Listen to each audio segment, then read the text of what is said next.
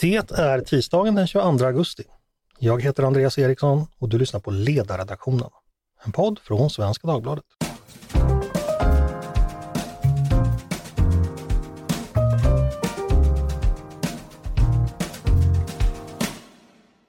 Varmt välkomna igen. Terrorhotet mot Sverige ökar. Som ni vet höjde Säkerhetspolisen förra veckan hotnivån från 3 till 4 på en femgradig skala. Statsministern uttalade sig strax därefter och då sa han så här. Jag förstår att många svenskar känner oro om innebörden av den nya hotnivån, men vi ska leva våra liv som vanligt. Samtidigt uppmanar han oss att vara vaksamma. Justitieministern har tidigare förklarat att Sverige gått från, som han uttryckte det, ett legitimt till ett prioriterat mål för terrorattentat. Jag tror många, liksom jag, har lite svårt att veta exakt hur vi ska förhålla oss till den här informationen. Allvaret är uppenbart, samtidigt är informationen ganska knapphändig av delvis naturliga skäl. Det som sägs om hotet kan lätt uppfattas som ganska diffus och abstrakt. Vad innebär en förhöjd hotnivå? Vad betyder det att vi är ett prioriterat mål?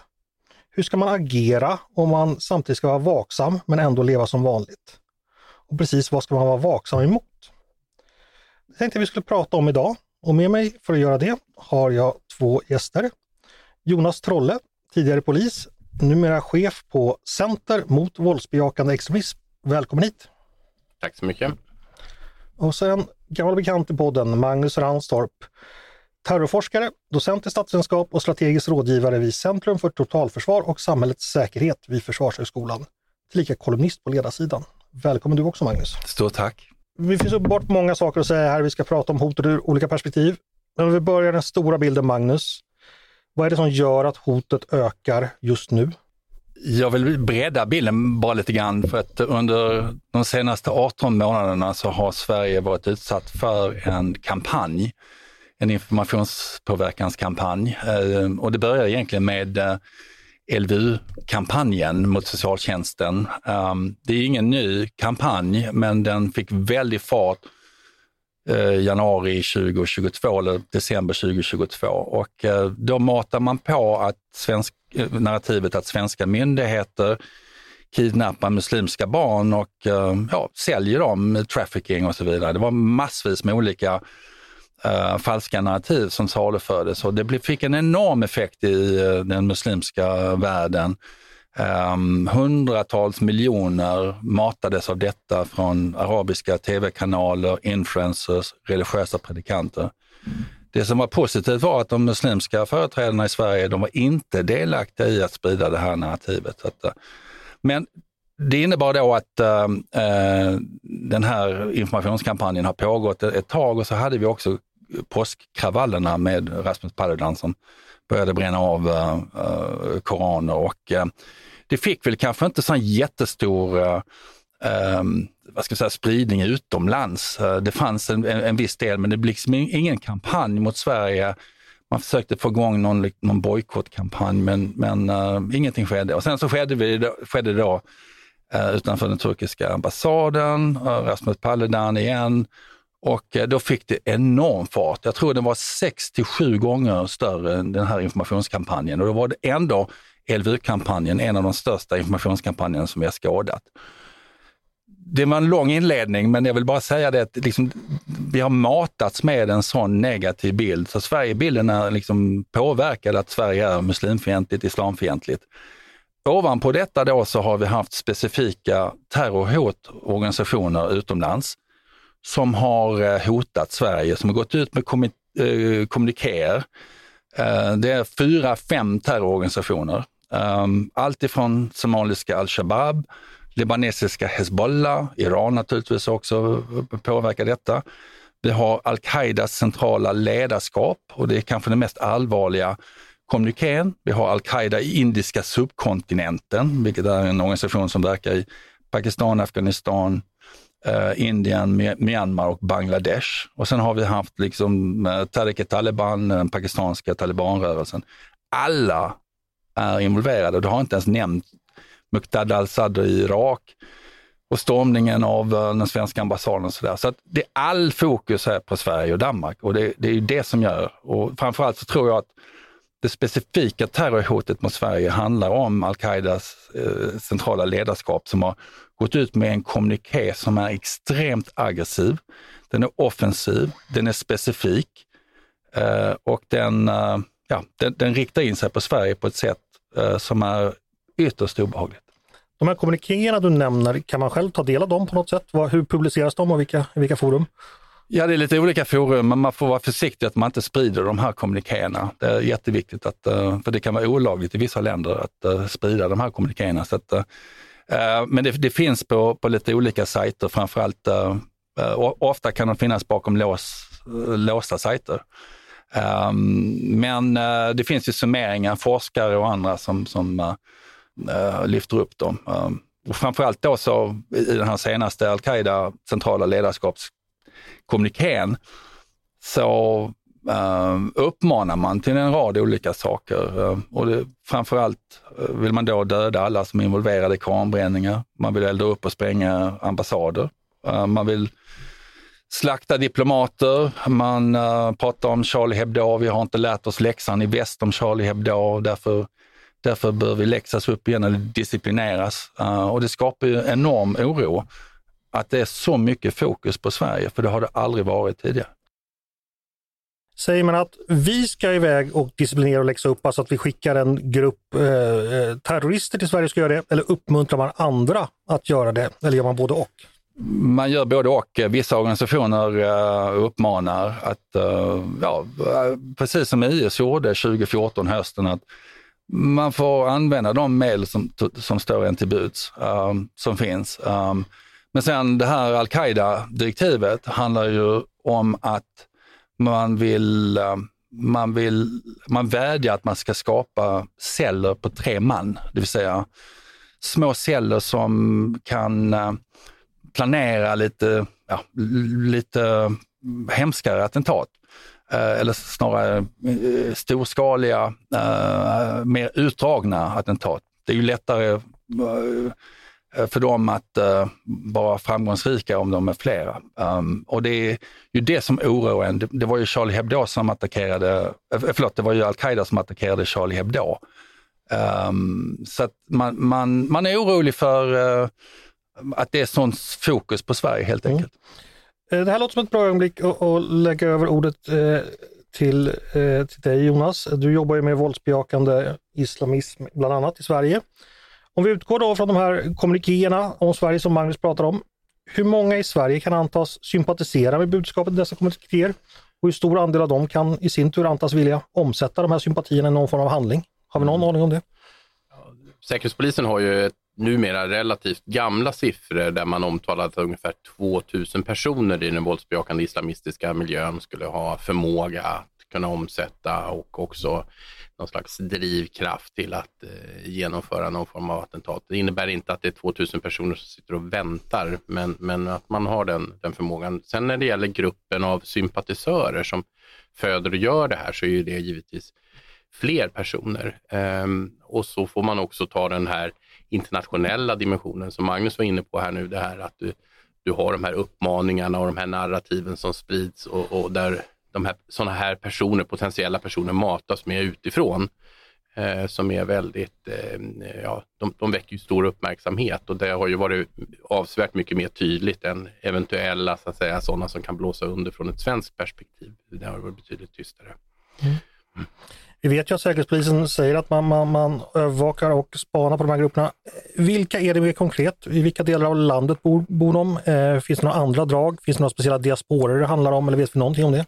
Jag tänker att det är mer en fråga för Säkerhetspolisen att svara på. Eh, det är klart att vi har ju, vi har ju koncentrationer av fler människor på, på vissa ställen i Sverige. Det, det, det följer ju saken, eller det, det, det, vet vi ju, men, men exakt eh, hur många och var så där, det det är en säkerhetspolisfråga och jag tror de också håller det lite för sig. Mm. mm.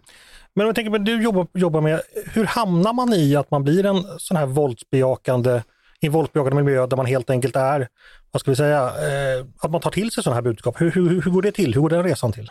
Ja, det är ju ofta så att det finns ju väldigt karismatiska personer i de här grupperna och organisationerna, både internationellt och nationellt. Personer som väcker en stor eh, ska säga, följarskara genom eh, väldigt eh, slagkraftiga och kraftfulla budskap och där man också presenterar förhållandevis enkla lösningar på svåra problem. Alltså att ett, ett, eh, man, man, presenterar ett väldigt svartvitt och oresonligt tänkande visavi de här personerna där man visar på lösningar och där man också eh, visar på de här personernas Eh, de har kanske både en, en upplevd och faktiskt utanförskap och där den här filosofin och ideologin är attraktiv eh, istället. Alltså man för in någonting som, som saknas hos de här personerna då och eh, då blir de, de blir eh, radikaliserade i, i, i en, en sån här organisations namn. Men de, det, det, är inte säkert att man går med i en grupp utan man kan vara mycket mer solitär och sympatisera så att säga och, och ha en, en, ett lösare. Det är inte ett medlemskap kanske på samma sätt som vi tänker oss eh, i normalfallet. Men kan man tänka sig att man inte har någon kontakt alls, mm, så att, att man så att säga aldrig kommunicerar, man tar bara emot kommunikation, man sitter för sig själv, tar emot de här budskapen och så agerar man utifrån det. Ja. Sådana exempel har vi väl sett? Ja, det finns sådana exempel, men jag skulle säga att de, merparten, även om det kanske sker väldigt mycket interaktion eh, virtuellt, så skulle jag säga att mer, mer, merparten har ju ändå haft en, en interaktion, eh, åtminstone digitalt.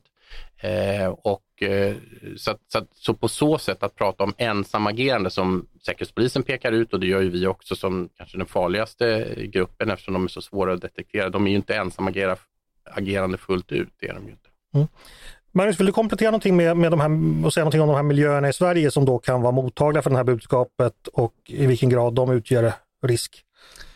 Vi har ju stora miljöer och eh, de finns utspridda i Sverige. Eh, så precis som Jonas säger så är de koncentrerade i de stora städerna. Ehm, Säkerhetspolisen har extremt bra koll. Alltså de har ju byggt upp en eh, underrättelsebild över många år. Och um, självklart så kommer det ju folk uh, inresande till Sverige um, och det kommer nya medlemmar och så vidare och individer som är i de här miljöerna. Um, Problemet är att uh, det går inte, du vill inte och du ska inte och du kan inte övervaka alla uh, hela tiden. Du måste, det, det, är ju de här besluten som Säkerhetspolisen och polisen gör dagligen och de måste alltid gissa rätt. De måste alltid gissa, när jag gissar, måste bedöma rätt ehm, eh, snarare. Ehm, vem som ehm, skulle kunna utgöra eh, en, en attentatsrisk och så vidare. Och då får man sätta in resurser för att försöka reducera det hotet. Men, men de är väldigt duktiga på det här, både polisen och Säkerhetspolisen och våra underrättelsemyndigheter. Det är ett internationellt lagarbete också.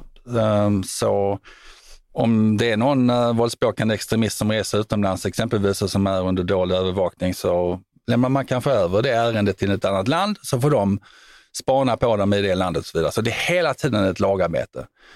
Um, därför är jag inte så jätteorolig för att man inte liksom jag tror att kanske allmänheten tänker på ja, hur ska de hitta de här individerna. Det måste ju vara hela tiden underrättelseflöde som, som gör att de har tur eller så vidare. Men, men det här, de är mycket systematiska, de är mycket eh, duktiga på att hålla koll på det här. Men problemet är precis som Jonas säger att det kan ju finnas personer i periferin som kanske inte har synts eller som har mm, liksom radikaliserats och då har man inte riktigt upptäckt dem och det, det kan vara de som, som eh, triggas igång av, av sådana här budskap. Um, så att, så att, uh, det är viktigt att, uh, att ha i åtanke att uh, vi har väldigt koll på de här miljöerna. Mm. Du nämnde ju inledningsvis ett flertal olika organisationer då som har uppmärksammat Sverige och hetsat mot Sverige. Eh, Al-Qaida lät det som det var så som det allvarligaste. Vad finns det att säga om de övriga? IS exempelvis och vilka övriga det var? Jag vill bara säga en sak om Al-Qaida. Jag menar, för Al-Qaida så är det här ett gyllene tillfälle att visa att man är relevant. Det är det som gör att hotet är så pass hemskt. Det är att många av de här grupperna har antingen decimerats eller inte har haft någon stor verksamhet och de vill ha relevans. Vilket då innebär att, att eh, eh, det allvarligaste hotet tror jag egentligen är från al-Qaida men också från, från IS. De andra organisationerna, den som jag rankar lägst på skalan som är minst risk eh, för, det är Hezbollah. Uh, Hezbollah opererar med kirurgisk precision i sina, ja, sina terrorattentat. De gör det ofta i samråd med Iran. De är fokuserade på Israel och judiska måltavlor. de annonserar aldrig att man ska slå till, så de vill alltid ja, lägga, lägga så många meter mellan sig och, och eh, någon typ av ansvar. Um, jag tror inte de är en organisation som man, man kan vara bekymrad uh, för den här organisationen uh, för andra orsaker. vi har haft svenskar som har deltagit för att göra rekognosering mot eh, judiska måltavlor och så vidare utomlands. Um, Sen har vi ju också IS uh, eh, och uh, i, vi ska inte glömma IS heller, att de fortfarande finns. Um, uh, de breder ut sig i, i Sahel i Afrika, de har verksamhet fortfarande i uh, Jäcka i skuggorna i både Syrien och Irak och det är framförallt IS i Afghanistan, IS Khorasan, som har gett ut en kommuniké att man hotar, hotar koranbrännarna.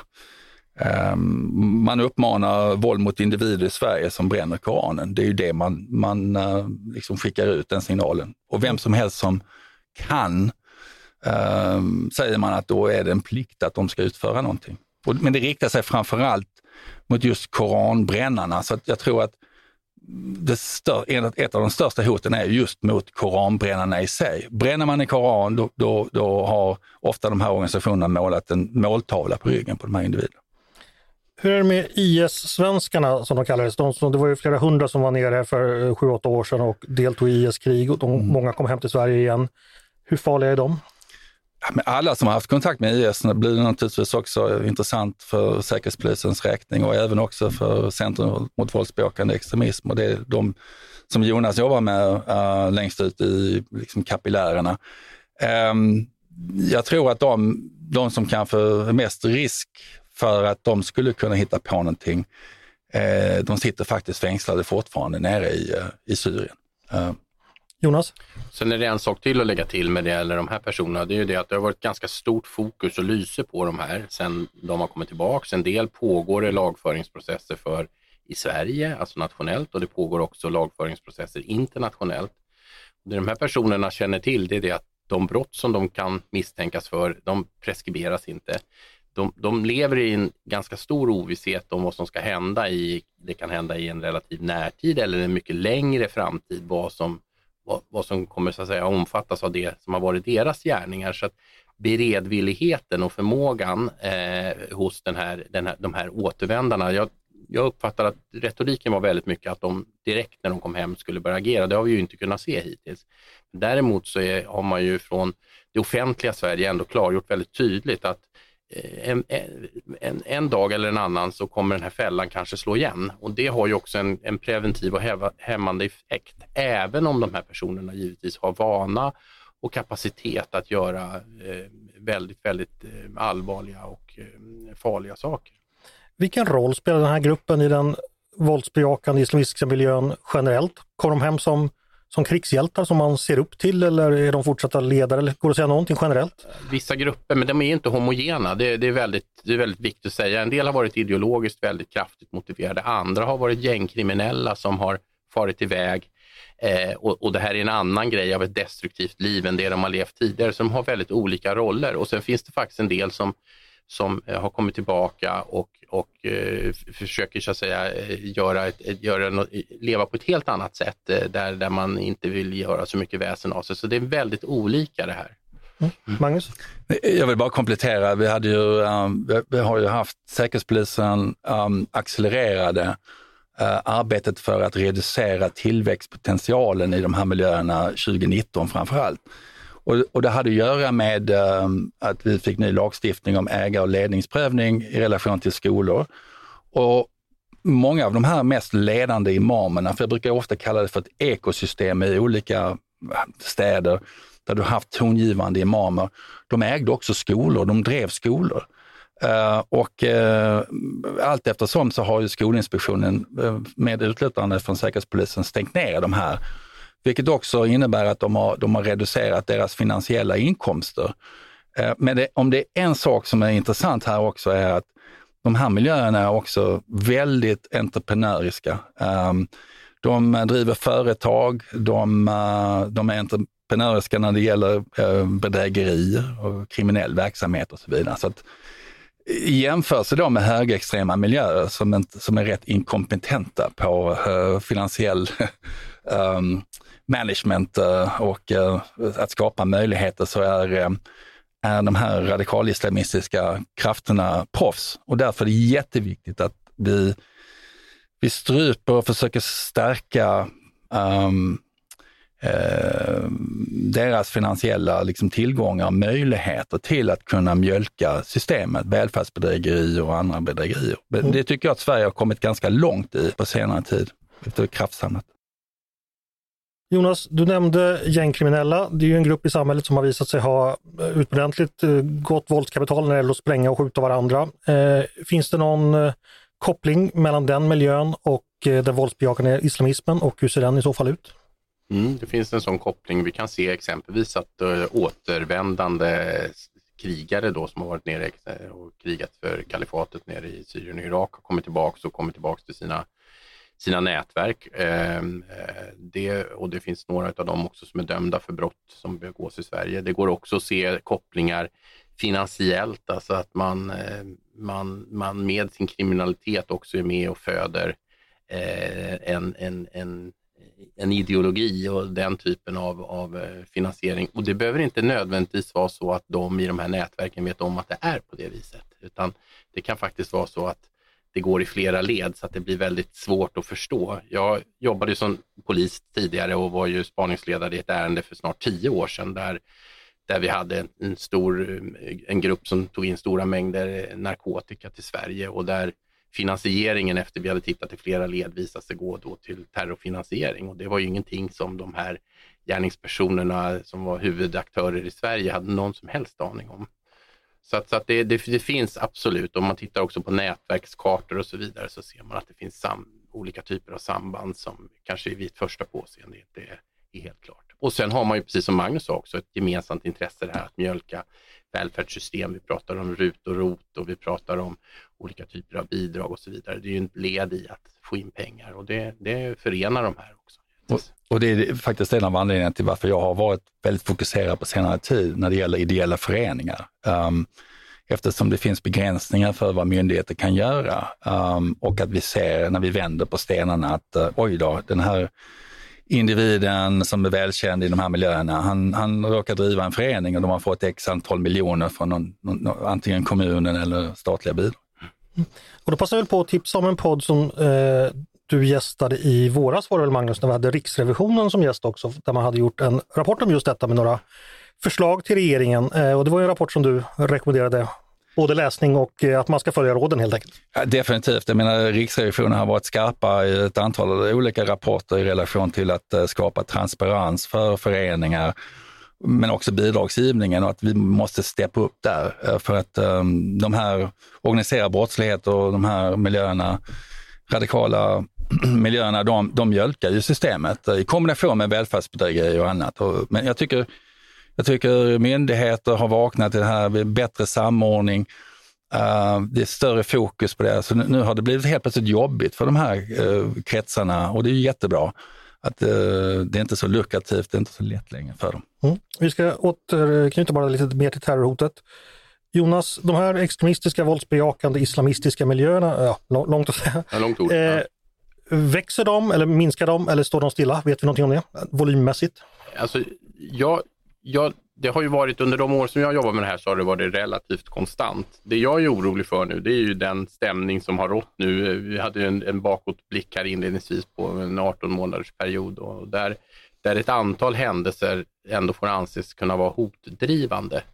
Eh, men sen är det ju svårt att identifiera vad som är retorik, framförallt retorik som kanske som kommer utifrån eller retorik som vi själva bidrar till här i att vi på olika sätt eh, eh, uppmärksammar uppmärksamma det här och de facto vad, vad människor gör ute i, i våra kommuner och städer och, och, och, och områden och så vidare. Så det, det är svårt att, att, detektera, men helt klart är ju att den situation som är nu, den är hotdrivande och det är allvarligt och det är väl ett också av skälen till att den här terrorhotnivån har höjts.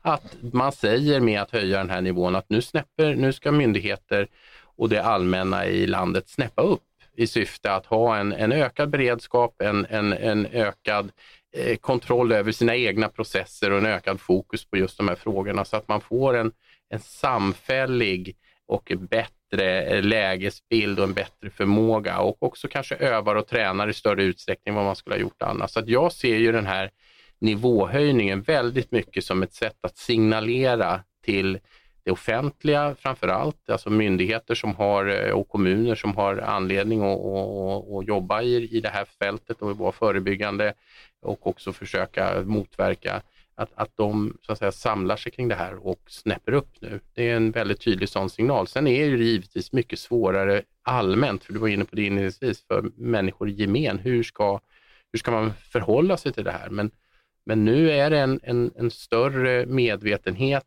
och en större, ett större engagemang och en, en, en, en ökad vaksamhet som faktiskt är, det, det, finns en positiv sak i det också. så att säga. Mm. Eh, de här hoten eh, och eh, de här, det våldet man bejakar, vad vill man använda det våldet mot? Magnus har talat om att koranbrännarna då självklart är ett mål. Vilka andra typer av mål är det? Vad är det man hatar? Det? Ja, men I den här retoriken så är det ju också det här med kring, kring hur att Sverige är då ett land där man inte ja, där man ifrågasätter muslimers rätt att leva sina liv och man, man LVU-kampanjen har vi nämnt här nu att det, det, finns ett, det sprids ju uppfattningar om att man tar barn och att man ska så säga omvända dem på olika sätt och det finns ganska ganska allvarliga påståenden som det faktiskt inte finns något fog för överhuvudtaget kring, kring vad, vad inriktningen är från, från svenska myndigheter. Och då, är det ju, då blir det ju så att säga en, ett ifrågasättande av vårt sätt att leva och vårt sätt att, eh, att eh, ha vår demokrati och vår yttrandefrihet och den, den typen av saker. Alltså att det som, som vi står för och jobbar för och den demokrati som vi har eh, blir då ifrågasatt på ett sätt som är väldigt negativt. Magnus, vill du komplettera den bilden? Någonting? Vad är det man riktar sig främst mot? Ja, det, det är ju definitivt en, eh, en bredare värderingskonflikt eh, mellan eh, det, den svenska värdegrunden. Den svenska värdegrunden handlar om demokrati, rättsstaten och individuella mänskliga fri och rättigheter och jämställdhet. Att eh, man får älska vem man vill, man får Uh, göra, alltså ingen annan människa har en rätt att begränsa dig som, som individ. Uh, och det, kan ju vara svårt lite grann när du har andra delar av världen som styrs av religiösa normer, som styrs av patriarkala strukturer, som styrs av kollektivistiskt tänkande, där familj är viktigare än staten och så vidare. Så att, eh, och tittar vi på de som har drivit på den här kampanjen så har, har ju mycket riktat sig mot att man, vill, man ser väst i moraliskt förfall eh, och därför så Samtidigt som man bränner den svenska flaggan så bränner man prideflaggan också eh, för att man är emot eh, homosexualitet och, eh, och eh, hbtq-rättigheter och sådär. Så att, handlar det inte om Koranen handlar det om andra frågeställningarna. Men det här är en brännhet fråga. Jag menar, bara liksom narrativet om att muslimska barn kidnappas av svenska myndigheter i kombination med att du bränner en helig skrift det får, det får känslor att uh, svalla över och uh, det mobiliserar väldigt många. Och det är många då som hoppar på den här frågeställningen eftersom vi värdesätter vårt sätt att leva. Vi har eh, en rättsstat, vi har gängse ordning hur vi ska reglera detta, det tar tid att ändra på. Så skapar den sårbarhet i det svenska samhället som utnyttjas av utländska krafter. Och de krafterna, det är både främmande makt, stater, Iran, Ryssland är på det här och sprider narrativ. De eh, liksom håsar upp med arabiskspråkiga narrativ om att eh, om, om, om, som, som underblåser detta. Det är ju den klassiska uh, ryska maneret. Eh, vi har andra stater i Mellanöstern som, som ser att man kan använda det här som konfliktyta. Turkiet exempelvis, som har drivit eh, eh, en konflikt med Europa, framförallt Frankrike i relation till islamofobi. Eh, att islamofobi mot Frankrike har varit ett, ett vapen. Eh, du, har, eh, du har även också andra ehm, statskontrollerad media som tycker att den här materien, de här narrativen, de, de är perfekta. För det engagerar folk och de kan titta på det.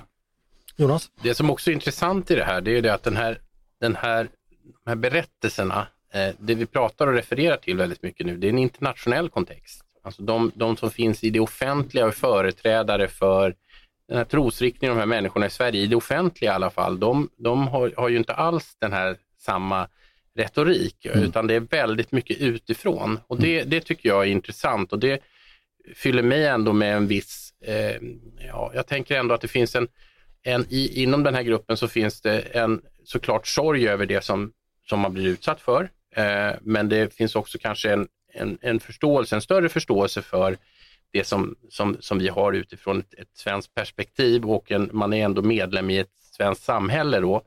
Eh, så, så att det är ju väldigt mycket nu som, som kommer utifrån, en berättelse som kommer utifrån. Den, den, jag uppfattar inte när vi tittar i våra kanaler och när vi också möter de människor som representerar olika, så att, att där är inte det här lika uppiskat och lika hård retorik och, och, och utan det, det, finns ändå en, en, en förståelse och som jag också uppfattar en acceptans för eh, vår yttrandefrihet och alla de här grejerna och en, en vilja att ändå liksom vilja leva i, i, i någon slags gemenskap. Så det är ändå, så, så att det är, det, det är väldigt, väldigt det är väldigt påtagligt hur de här utländska intressena liksom föder på. Och sen också de som har ägnat sig åt de här eh, bränningarna är ju, det är ju inte, det är ju inte folk från från Hälsingland som åker ner till Stockholm och gör det här, utan det är människor utomlands ifrån. Och det säger också någonting på något vis, att man använder våran arena här på ett sätt som eh, eh det absolut inte kanske har varit tänkt med när det gäller våran